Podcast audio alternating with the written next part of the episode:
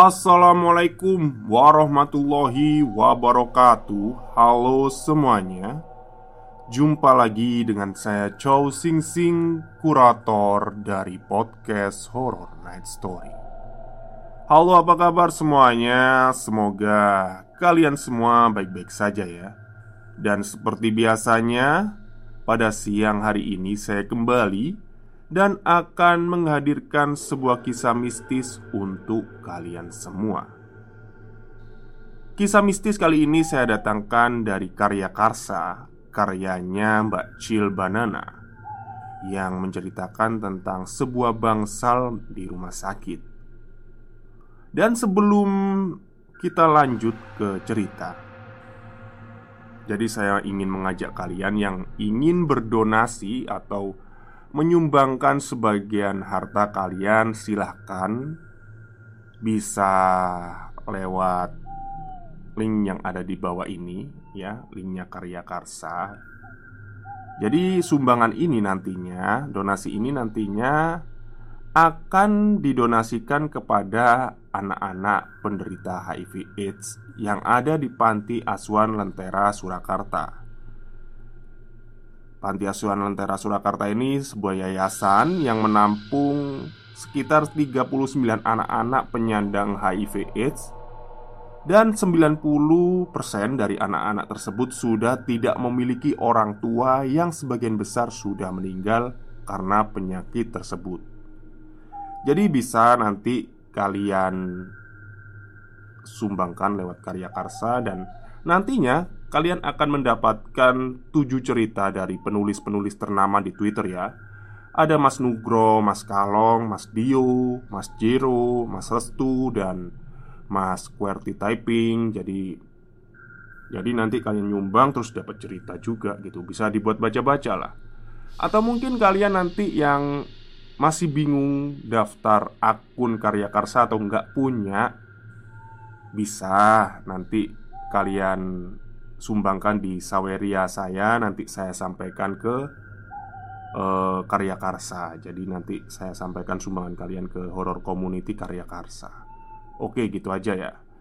Uh, jadi cerita kali ini menceritakan tentang sebuah bangsal rumah sakit yang kemungkinan mungkin loh ya kalau dari ceritanya mungkin ada di Jawa Timur ya. Oke daripada kita berlama-lama Mari kita simak ceritanya.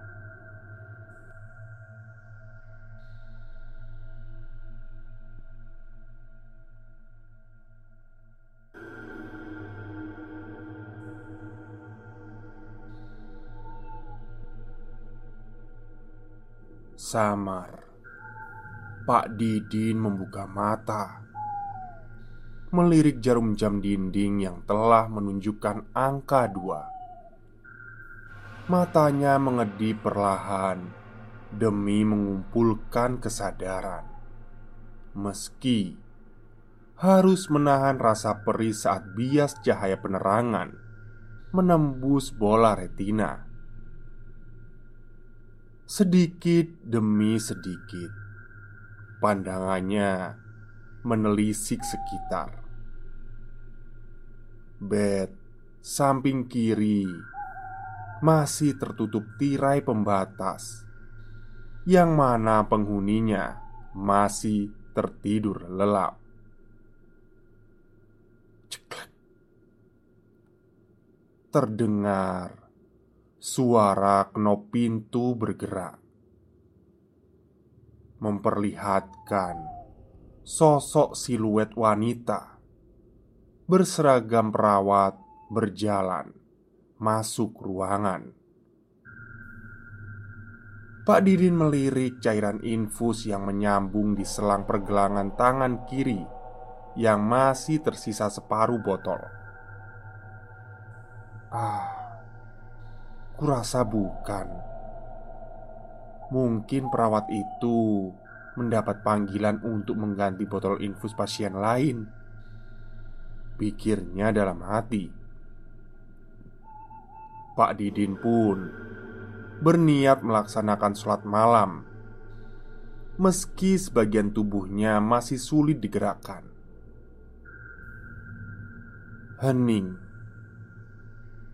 Sikap yang tadinya acuh berubah. Saat ia tak mendengar aktivitas apa pun dari ruangan. Karena penasaran, mata Pak Didin melirik lagi ke sebelah. Tak disangka, siluet bayangan perawat itu malah berdiri mematung di balik tirai bed pasien sekamarnya. Sontak hal itu sedikit menimbulkan kecemasan dalam hati. Pak Didin masih terdiam, bahkan membiarkannya.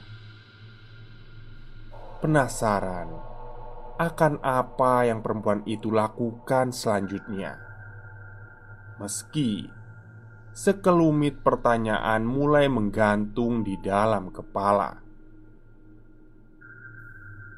perawat itu masih berdiri di tempatnya, tak bergeming sedikit pun selama beberapa menit.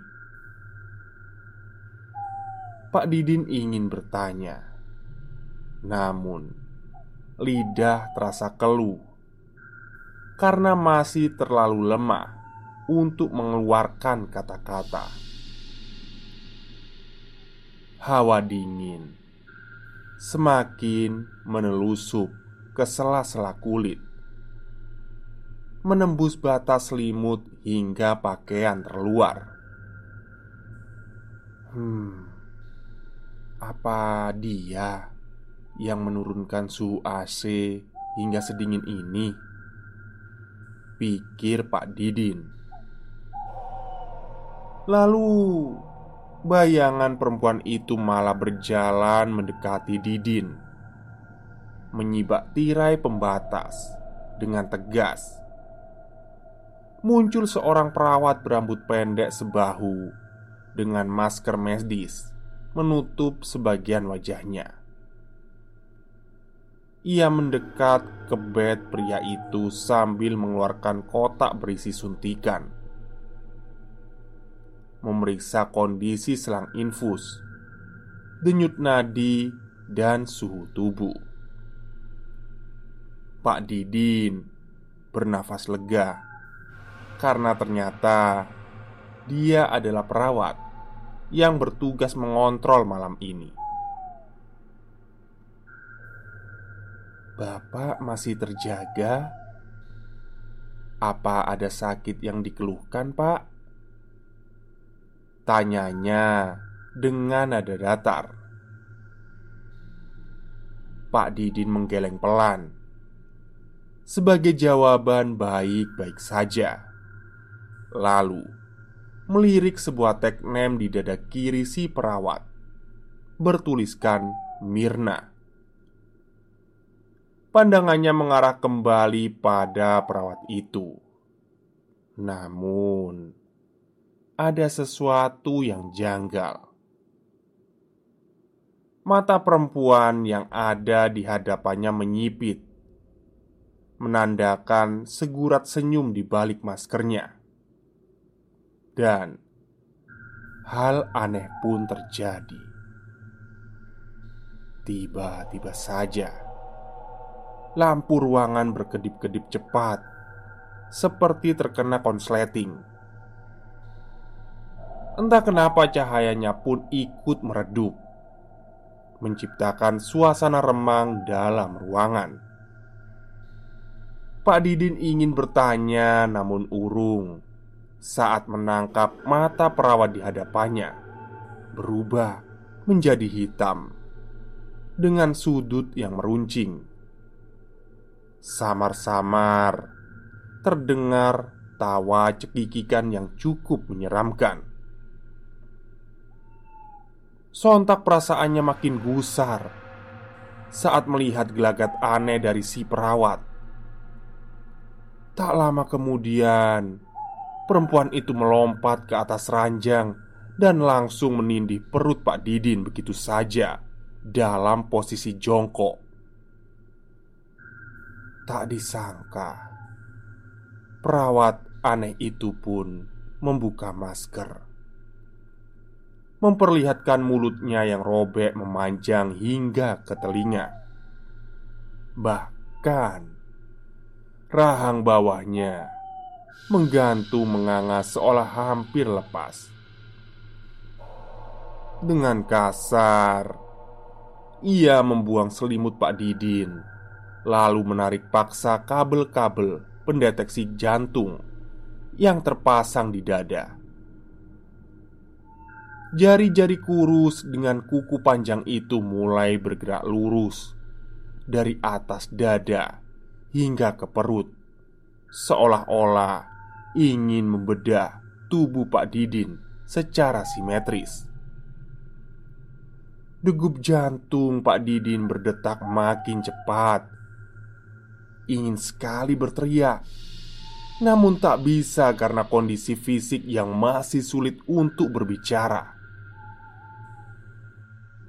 Didin berusaha melafatkan ayat kursi dalam hati secara berulang-ulang. Meski jadi terbata-bata, sosok perawat berwujud mengerikan itu tertawa makin membahana dengan nada mengejek. Anehnya, seperti tak ada siapa pun yang mendengarnya. Bahkan pasien di sebelah bed Pak Didin pun tidak berkeming. Lalu, hal yang ditakutkan Pak Didin pun terjadi. Sosok itu mulai mencakari seluruh tubuhnya hingga wajahnya dengan brutal. Pria parubaya itu hanya bisa mengerang menahan rasa sakit perih, benar-benar perih.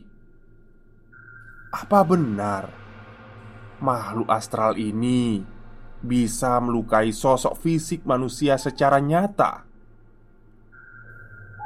Dengan sekuat tenaga, Pak Didin memaksa sendi-sendi ototnya untuk bergerak agar bisa menghadangnya.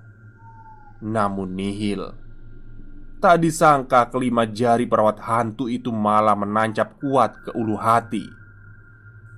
Ibarat pisau yang sangat tajam. Kuku-kuku panjang itu berhasil membelah dada Hingga perut bagian bawah dengan mudah.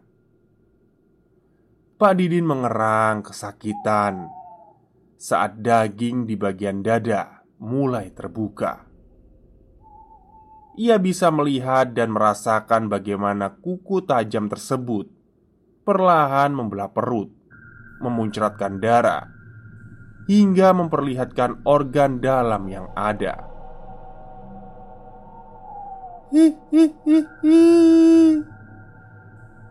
Sosok hantu perawat itu selalu terkikik di tiap aksinya Rasa sakit tak tertahankan mulai menjalar ke seluruh tubuh. Bisa kalian bayangkan bagaimana rasanya tubuh kalian dibedah tanpa anestesi terlebih dahulu? Mungkin seperti itu rasanya.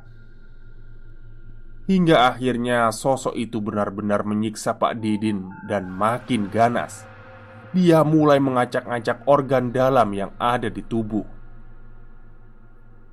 Usus Pak Didin mulai terburai karena dicabuti. Hati, ginjal, tak luput dicacah olehnya. Hingga akhirnya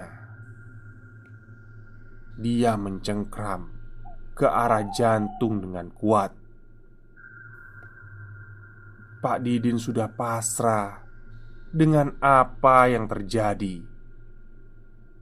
Kini, dalam hati yang terlafat hanya untayan zikir dan syahadat. Ya Allah, kupasrahkan hidup dan matiku padamu. Di saat yang sama Pak Didin melihat sebuah jantung yang masih berdetak. Sudah tergenggam di tangan kanan setan itu.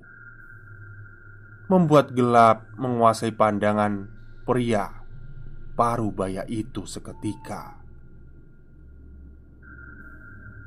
Sambang. Sore itu mataku menyipit saat hembusan angin sore menerpa wajah melalui sela kaca jendela mobil yang terbuka setengah. Meski demikian, aku menyukainya karena terasa sejuk. Lagi pula, mataku juga dimanjakan oleh pemandangan persawahan hijau dengan padi menguning yang terhampar luas. Hari ini, kami sekeluarga mengunjungi salah satu kerabat dari suami kakakku pasca dirawat dari rumah sakit selama hampir dua bulan. Setelah 30 menit menempuh perjalanan ke kampung halaman kakak iparku Akhirnya mobil kami berhenti di sebuah rumah sederhana dengan halaman yang cukup luas. Seorang wanita parubaya menyambut dengan ramah, yang mana kedatangan kami memang sudah diberitahu lebih awal lewat pesan singkat. "Mari, mari, silakan duduk." Sila seorang bapak-bapak bersarung menyalami keluargaku satu persatu Wah, sudah kelihatan lebih sehat ya pak? Sahut kakak iparku. Hehe, iya. Alhamdulillah Ram. Pak Didin adalah seorang pria parubaya pensiunan aparatur sipil negara. Usianya yang menginjak lebih dari setengah abad serta kondisi penyakit jantung bawaan yang dideritanya lah yang membuat beliau terpaksa mengambil pensiun dini beberapa tahun lebih awal. Hingga akhirnya kesehatannya pun makin memburuk saat memasuki gelombang COVID di tahun kedua Mengakibatkan Beliau harus segera menjalani rawat inap secara intensif Di sebuah rumah sakit terdekat Wah Rasanya hampir seperti mau mati setiap hari Ram Pernyataan Pak Didin yang spontan itu membuat kening kami sedikit berkerut Hah? Kok bisa pak? Apa sesakit itu rasanya? Dari info yang kami dapat sebelumnya Memang Pak Didin sempat mengalami kondisi kritis dengan harapan hidup Yang hampir tak mungkin. Diminum dulu ini tehnya. Maaf ya Cuma bisa menyajikan seadanya Ucap Bu Retno yang ternyata sudah membawa nampan Berisi beberapa cangkir teh panas di atasnya. Waduh, kok repot-repot bu? Sahut ibuku. Walah Nggak ada yang merasa direpotin kok. Sejenak, suasana menjadi hening saat masing-masing dari kami mulai menyeruput teh yang disajikan. Di wilayah pedesaan, hal ini lumrah dilakukan demi menjaga adab sopan santun, menghargai jamuan sang pemilik rumah. Pokoknya, saya kapok kalau harus lama-lama dirawat inap di rumah sakit lagi. Ya, siapa pun juga nggak betah, Pak. Dirawat lama-lama di rumah sakit, sebagus apa pun kamarnya. Bukan begitu, Ram. Masalahnya saya diganggu terus di sana. Sahut Pak Didin sembari menghembus nafas kesal. Keningnya yang bergaris-garis samar tampak terlihat makin jelas Bersamaan dengan ekspresi yang berusaha berubah menjadi gusar Diganggu? Diganggu apa pak? Saya tahu Rumah sakit tempatnya hal-hal tak kasat mata sering terlihat Karena Jarak antara kehidupan dipatas tipis oleh kematian Tempat harapan manusia yang berjuang sembuh dari sakit Namun Bisa juga Tempat dari akhir perjalanan kehidupan manusia itu sendiri Iya Pak Didin benar saya sendiri juga sering mendengarkan kisah-kisah di luar nalar dari orang-orang yang pernah mengalaminya. Sahut Ramdan, kakak iparku. Pokoknya, saya mengalami hal yang banyak mengerikan di sana. Ada satu sosok yang sering sekali menyiksa saya selama saya dirawat inap. Awalnya sih, saya kira sedang berhalusinasi karena efek obat dosis yang tinggi. Tapi kok terus berulang-ulang ya? Hingga saya dipindahkan dari kamar lain. Aku mulai menegakkan posisi dudukku, mencermati satu kisah yang cukup menarik perhatian, dan Inilah rentetan kejadian mistis yang dialami oleh Pak Didin. Pasien penyintat COVID-19 di sebuah bangsal misterius di rumah sakit Anfal. Pak Didin mulai menceritakan pengalaman mengerikannya Yang sempat dialami satu bulan yang lalu. Hari itu Pak Didin melakukan aktivitas yang biasa dilakukan di sore hari Yakni Bersantai di depan teras sambil menikmati secangkir wedang jahe panas Dengan asap yang masih mengepul Dia menyeruput sedikit demi sedikit wedang itu dengan khidmat memandang langit senja berwarna oranye kemerahan. Kawanan burung walet yang terbang membentuk formasi hingga anak-anak kecil yang sedang asyik bermain gaplek tak jauh dari halaman rumahnya. Namun, kedamaian itu mendadak sirna saat tiba-tiba nyeri menyerang dadanya sebelah kiri. Aduh, kok sakit ya? Keluh Pak Didin. Ia mencoba mengatur nafas secara konsisten, mencengkram dada dengan kedua tangan demi mengurangi rasa sakitnya.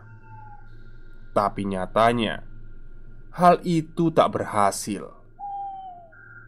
Rasa sakit yang mendera makin menjadi Hingga Akhirnya membuat kesadaran Pak Didin Berangsur hilang sepenuhnya Suara Pak Didin yang ambruk Cukup membuat gaduh Sampai Bu Retno yang sedang asyik menonton TV pun beranjak dari tempatnya Kejadian tersebut membuat keluarga Pak Didin dan tetangga sekitar sempat heboh. Akhirnya, Bu Retno meminta bantuan tetangga yang memiliki mobil untuk segera mengantarkan Pak Didin yang sudah tak sadarkan diri ke puskesmas terdekat. Sesampainya di puskesmas, dokter pun menyarankan Bu Retno agar membawa Pak Didin yang sudah dalam kondisi anfal ke rumah sakit saja. Oh, anfal itu kondisi yang mungkin udah apa ya? Udah darurat lah ya. Baru tahu saya. Oke, lanjut. Sirene ambulan berbunyi nyaring bersamaan dengan suara adzan maghrib yang telah berkumandang. Untunglah jalanan saat itu tak terlalu lamai hingga memudahkan laju ambulan menjadi lancar. Bu Retno berusaha menguatkan diri di sela-sela tangis sambil terus membisikkan solawat di telinga Pak Didin Berharap kekuatan doa mampu menyelamatkan nyawa suaminya itu. Setelah sampai di rumah sakit yang dituju, Pak Didin segera dilarikan ke IGD untuk mendapatkan perawatan secara intensif. Maraknya jumlah pasien COVID-19 gelombang 2 yang melonjak saat itu membuat rumah sakit memperketat penjagaan dan prosedur yang mana Bu Retno tidak diperbolehkan masuk ke ruang IGD menemani Pak Didin. Meski dalam kondisi cemas, Bu Retno berusaha tetap berpikir jernih. Untungnya, petugas medis setempat cukup ramah mengarahkan Bu Retno untuk mengikuti prosedur yang ada mulai dari mengurus pendaftaran administrasi hingga melakukan tes rapid. Sembari menunggu hasil tes dan panggilan dokter IGD, Bu Retno segera menelpon anak-anaknya tentang keadaan ayahnya sekarang. Selang satu jam kemudian, seorang perawat memanggil nama Bu Retno. Hasil tes ibu negatif COVID ya. Silakan masuk ke IGD. Dokter Edi sudah menunggu di dalam. Baik, Sus. Terima kasih. Jawab Bu Retno dengan sedikit gemetar. Saat memasuki ruangan, mata Bu Retno sempat terpaku menatap kondisi Pak Didin yang telah terbaring lemah di atas ranjang masker oksigen tampak terpasang di wajahnya, beserta kabel-kabel asing yang menempel di dada sang suami, yang mana langsung tersambung dengan sebuah mesin EKG. Selamat malam, Bu Retno. Saya, Dr. Edi, akan menjelaskan secara singkat tentang kondisi Bapak, ya, Bu. Jadi, Bapak mengalami kondisi anfal akibat penyumbatan pembuluh darah secara tiba-tiba pada jantungnya. Selain itu, hasil rapid dari Pak Didin juga positif COVID-19 yang mana semakin memperburuk kondisinya.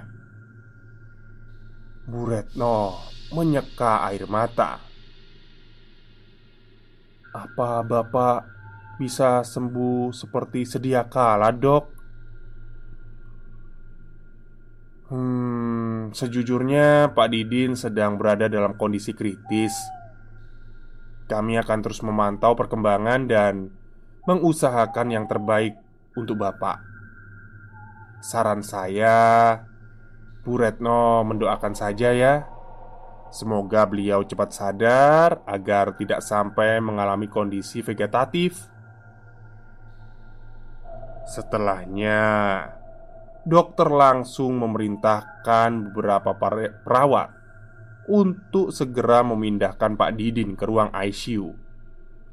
Saat itu Bu Retno yang hendak mengikuti untuk menemani suaminya dilarang oleh petugas medis Dikarenakan Pak Didin yang positif 19 harus diisolasi Tanpa boleh ditemani oleh satupun pendamping Dari pihak keluarga untuk mencegah penularan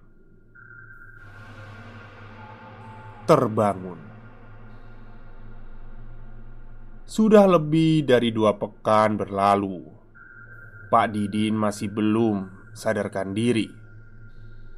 Bahkan para dokter pun mulai pesimis akan kondisinya yang tak kunjung membaik. bahkan memprediksi tingkat kemungkinan hidup Pak Didin tak sampai 10% Bu Retno yang mendapat kabar tersebut sangat shock dan sempat pasrah akan apa pun yang terjadi. Ia pun menelpon beberapa keluarga dan kerabat untuk minta maaf atas segala kesalahan yang mungkin pernah diperbuat oleh suaminya itu. Saya minta maaf jika suami saya mungkin pernah ada salah kata atau perbuatan baik sengaja maupun tidak sengaja. Loh, loh. Kenapa? Apa sesuatu terjadi sama Mas Didin? Bukannya dia sekarang masih dirawat di rumah sakit, Mbak? Tanya Hadi, adik Pak Didin kebingungan. Bu Retno yang tak sanggup menahan air mata menjawab dengan suara sesenggukan.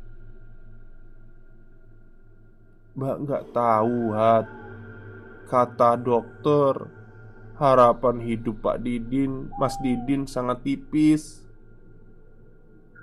Alah Dokter itu bukan Tuhan mbak.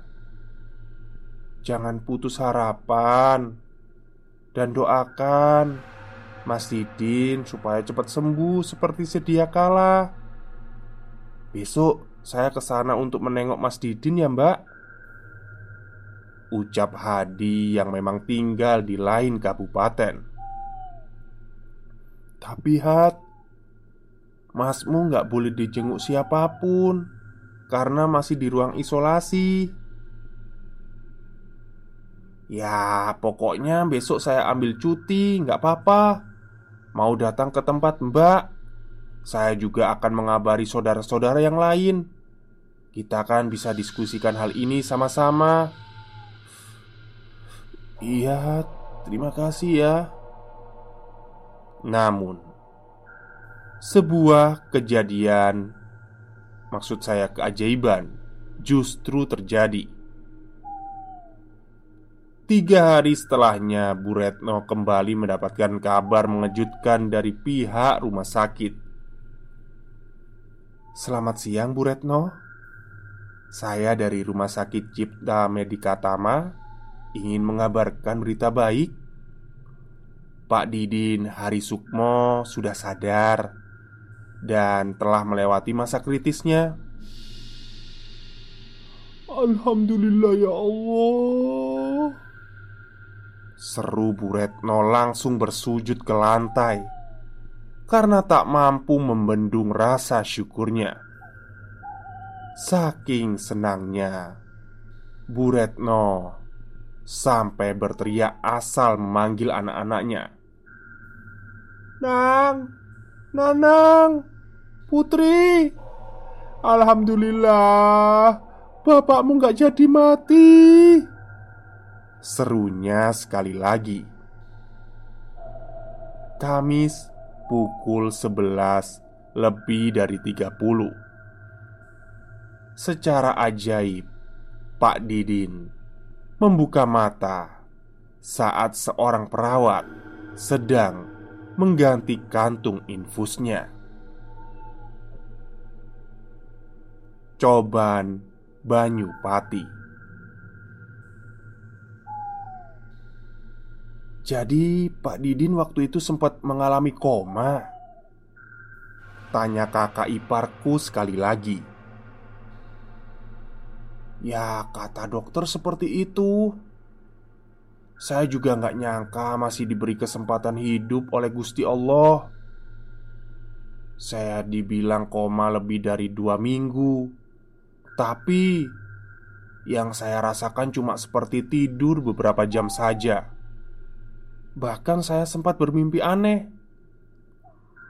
Mimpi apa, Pak? Sahutku tiba-tiba yang tak mampu membendung rasa penasaran. "Hush, yang sopan kamu!" tegur ibuku. "Hehe, ndak apa-apa, Bu. Saya sendiri sudah terlanjur bercerita dan akan menyelesaikannya. Siapa tahu Pengalaman yang pernah saya alami ini ada hikmah dan pelajaran yang bisa dipetik. Pak Didin kembali menceritakan kisah di mimpinya. Saat terbangun, beliau tiba-tiba saja berada di sebuah hutan dengan pepohonan jati yang tinggi. Langit di atas pun berwarna hitam, menandakan ia berada di tempat itu dalam kondisi petang. Tak ada guratan awan dan kelip bintang, hanya ada bulan berwarna kuning berbaur kemerahan dalam bentuk penuh singgah dengan gagah di atas sana. Angin yang berhembus pelan pun dinginnya terasa menusuk hingga tulang. Terdengar samar kicauan burung, kedasi, dan nyalang anjing hutan saling bersautan menambah suasana makin mencekam. Pak Didin yang kebingungan mau tak mau terus berjalan mengikuti satu-satunya jalan setapak yang tidak ditumbuhi tumbuh-tumbuhan berduri dan akar belukar, berharap bisa segera menemukan jalan keluar. Dalam pikirannya yang berkecamuk, Pak Didin merasa aneh dengan dirinya yang tiba-tiba saja berada di tempat asing seperti ini. Bukannya aku tadi minum wedang jahe ya? Kok tiba-tiba ada di tengah hutan? Masa aku diculik? Entah sudah berapa lama dia berjalan.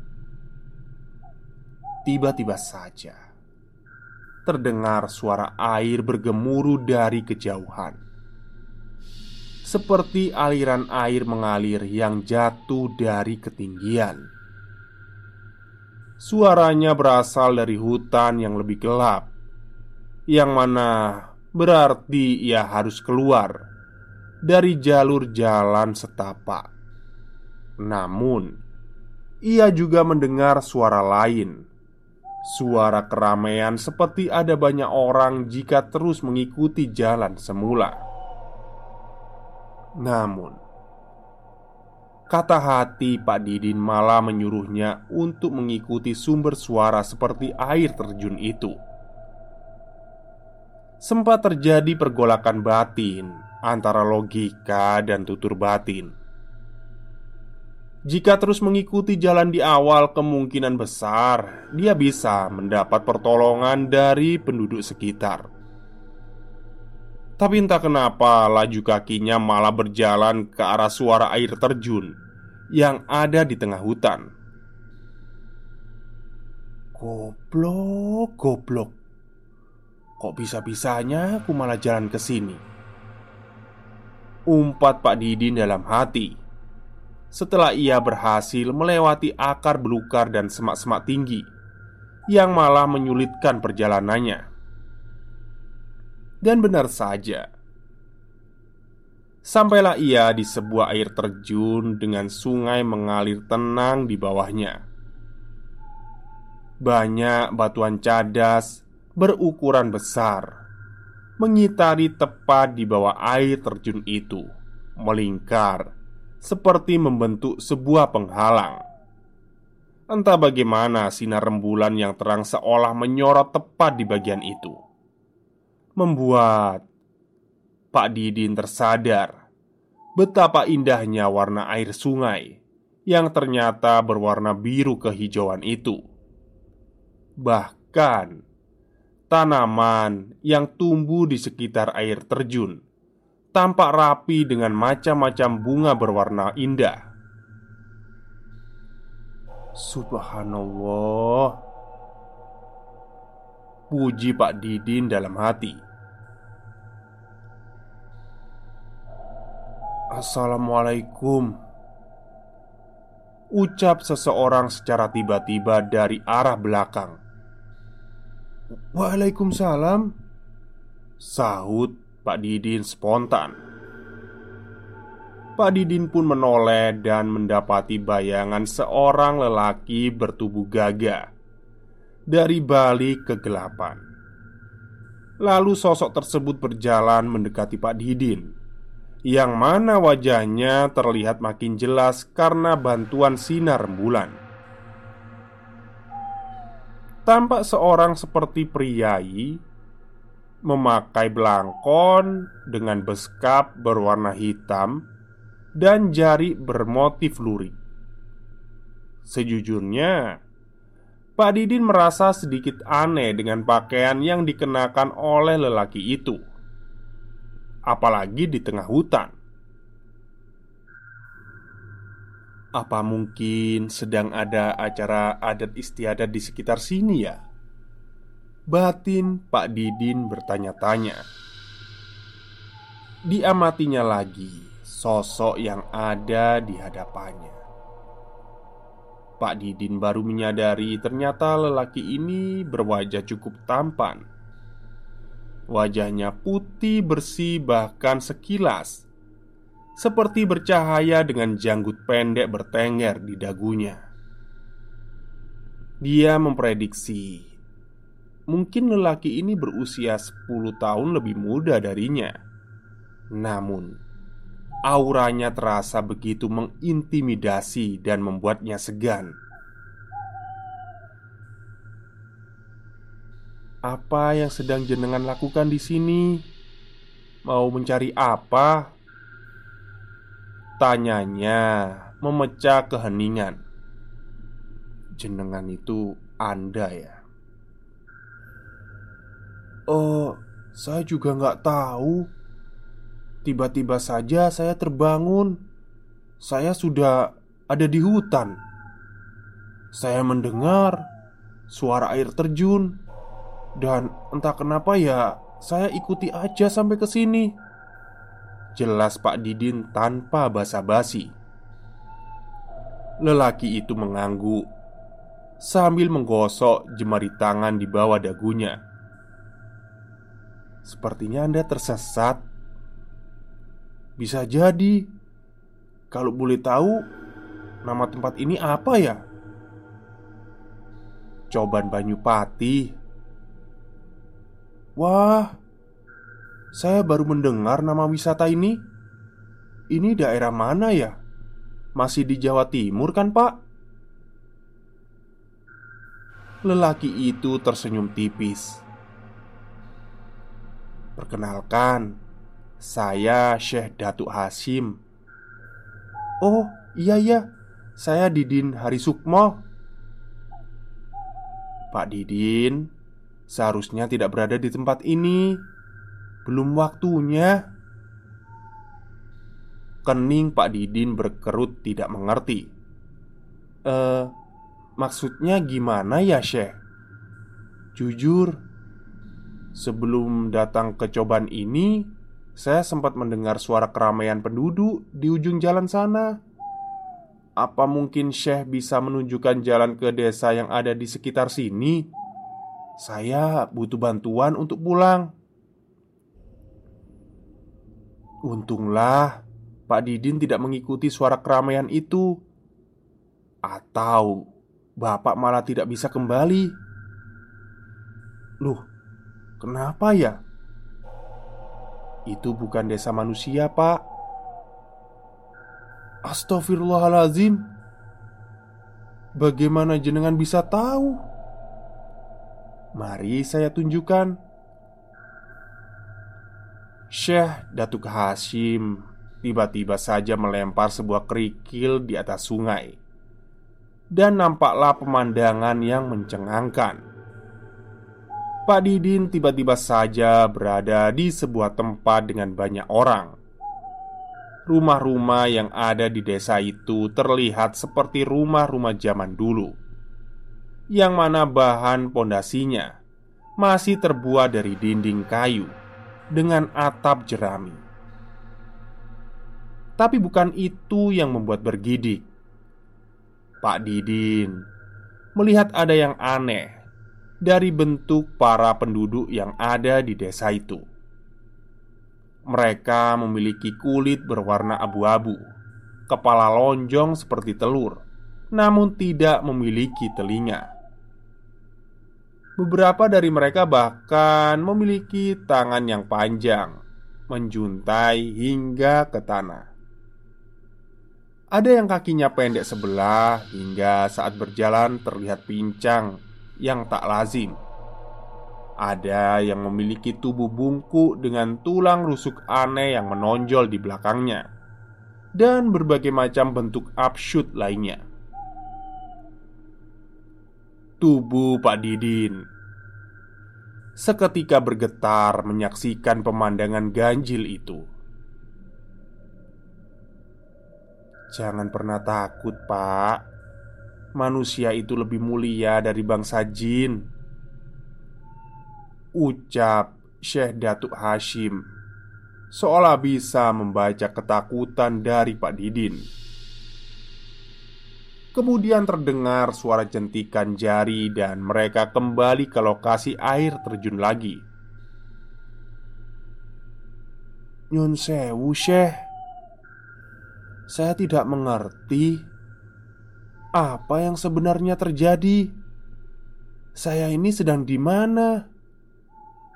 Mungkin jenengan bisa menjelaskan. Karena Yang saya ingat tadinya saya cuma duduk minum wedang jahe di teras rumah. Kok tiba-tiba di sini? Pak Didin sadar. Bahwa orang yang dihadapannya itu bukanlah orang sembarangan, dan mungkin saja ia bisa mendapat jawaban atas segala pertanyaan yang diajukan. Terlihat Syekh Datuk Hashim menyunggingkan senyum tipisnya. Jenengan ini sedang berada di alam persimpangan antara kehidupan dan kematian, berbatas tipis dengan alam goib dan manusia. Sampean berada di tengah-tengahnya. Hah? Saya masih nggak ngerti Gini Jiwa Anda ini berada dalam alam goib Namun Ruh Anda berada di antara persimpangan Saya menduga mungkin Anda masih diberi kesempatan tambahan umur oleh Allah Namun sayangnya Jiwa Anda malah ter terjebak anda tidak boleh lama-lama di sini. Takutnya, jika raga Anda kosong terlalu lama, ada makhluk lain yang berniat buruk dan memanfaatkan hal itu, dan malah hal itu membuat Anda tidak bisa kembali ke dunia manusia. Astagfirullah, terus apa yang harus saya lakukan agar bisa kembali? Bacalah lima ayat pertama dari surat Al-Baqarah dan tiga kali ayat terakhirnya. Lanjutkan dengan ayat kursi sebanyak tujuh kali. Selanjutnya, bacalah sholawat Jibril tanpa putus hingga jenengan sadar sudah kembali ke tempat yang semestinya. Saya akan bantu menunjukkan jalannya tanpa ragu. Pak Didin pun melaksanakan amalan yang diberikan oleh Syekh itu. Selanjutnya, dalam hati ia benar-benar meminta pertolongan kepada Allah Subhanahu wa Ta'ala. Saat memejamkan mata, Pak Didin sempat mendengar suara riuh ramai orang sekitar. Lalu hening sejenak sebelum terdengar suara dengungan yang cukup memekakan telinganya. Selanjutnya, ia tak lagi mendengar suara apa pun. Hanya ada siulan angin tipis bersayup liri di telinga. Hingga akhirnya ada sesuatu yang sangat kuat menarik tubuhnya. Pak Didin merasa ketenangan dalam sejenak, sepi, menyusul lagi denting besi tipis yang saling bersentuhan. Dengan susah payah, ia pun mencoba membuka kelopak matanya. Pandangannya yang masih kabur menangkap siluet berbaju putih dengan helm kaca di wajahnya. Tolong konfirmasi ke dokter. Pasien saudara Didin sudah sadar dari koma. Ucap seseorang di hadapannya kemudian. Baik, itulah bagian pertama dari treat yang berjudul Bangsal karya Mbak Cil Banana yang menceritakan tentang Pak Didin ya. Dan untuk bagian keduanya bisa nanti malam saya lanjutkan. Dan bagi kalian yang mau berdonasi untuk anak-anak penderita HIV AIDS yang ada di Panti Asuhan Lentera Surakarta, bisa langsung klik link yang ada di deskripsi. Bisa lewat karya karsa bagi kalian yang mau baca-baca tulisan dari uh, penulis ternama seperti Mas Dio, Restu, Mas Jero, Mas Kuerti, Mas Nugro, Mas Kalong bisa ya. Jadi nanti kalian berdonasi sekaligus bisa mendapatkan cerita-cerita dari mereka. Tujuh cerita ya. Tujuh cerita dari mereka. Bisa dibaca-baca. Atau mungkin yang nggak punya akun Karya Karsa Bisa daftar dulu. Nggak, nggak, nggak sulit kok. Gampang kok.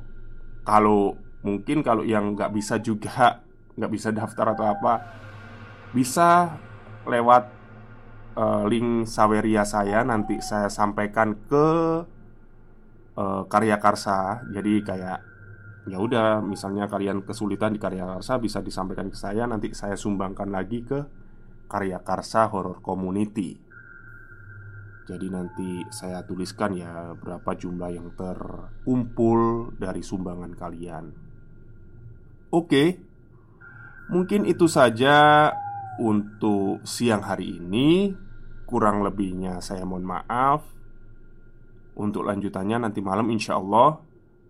Selamat siang dan selamat beristirahat.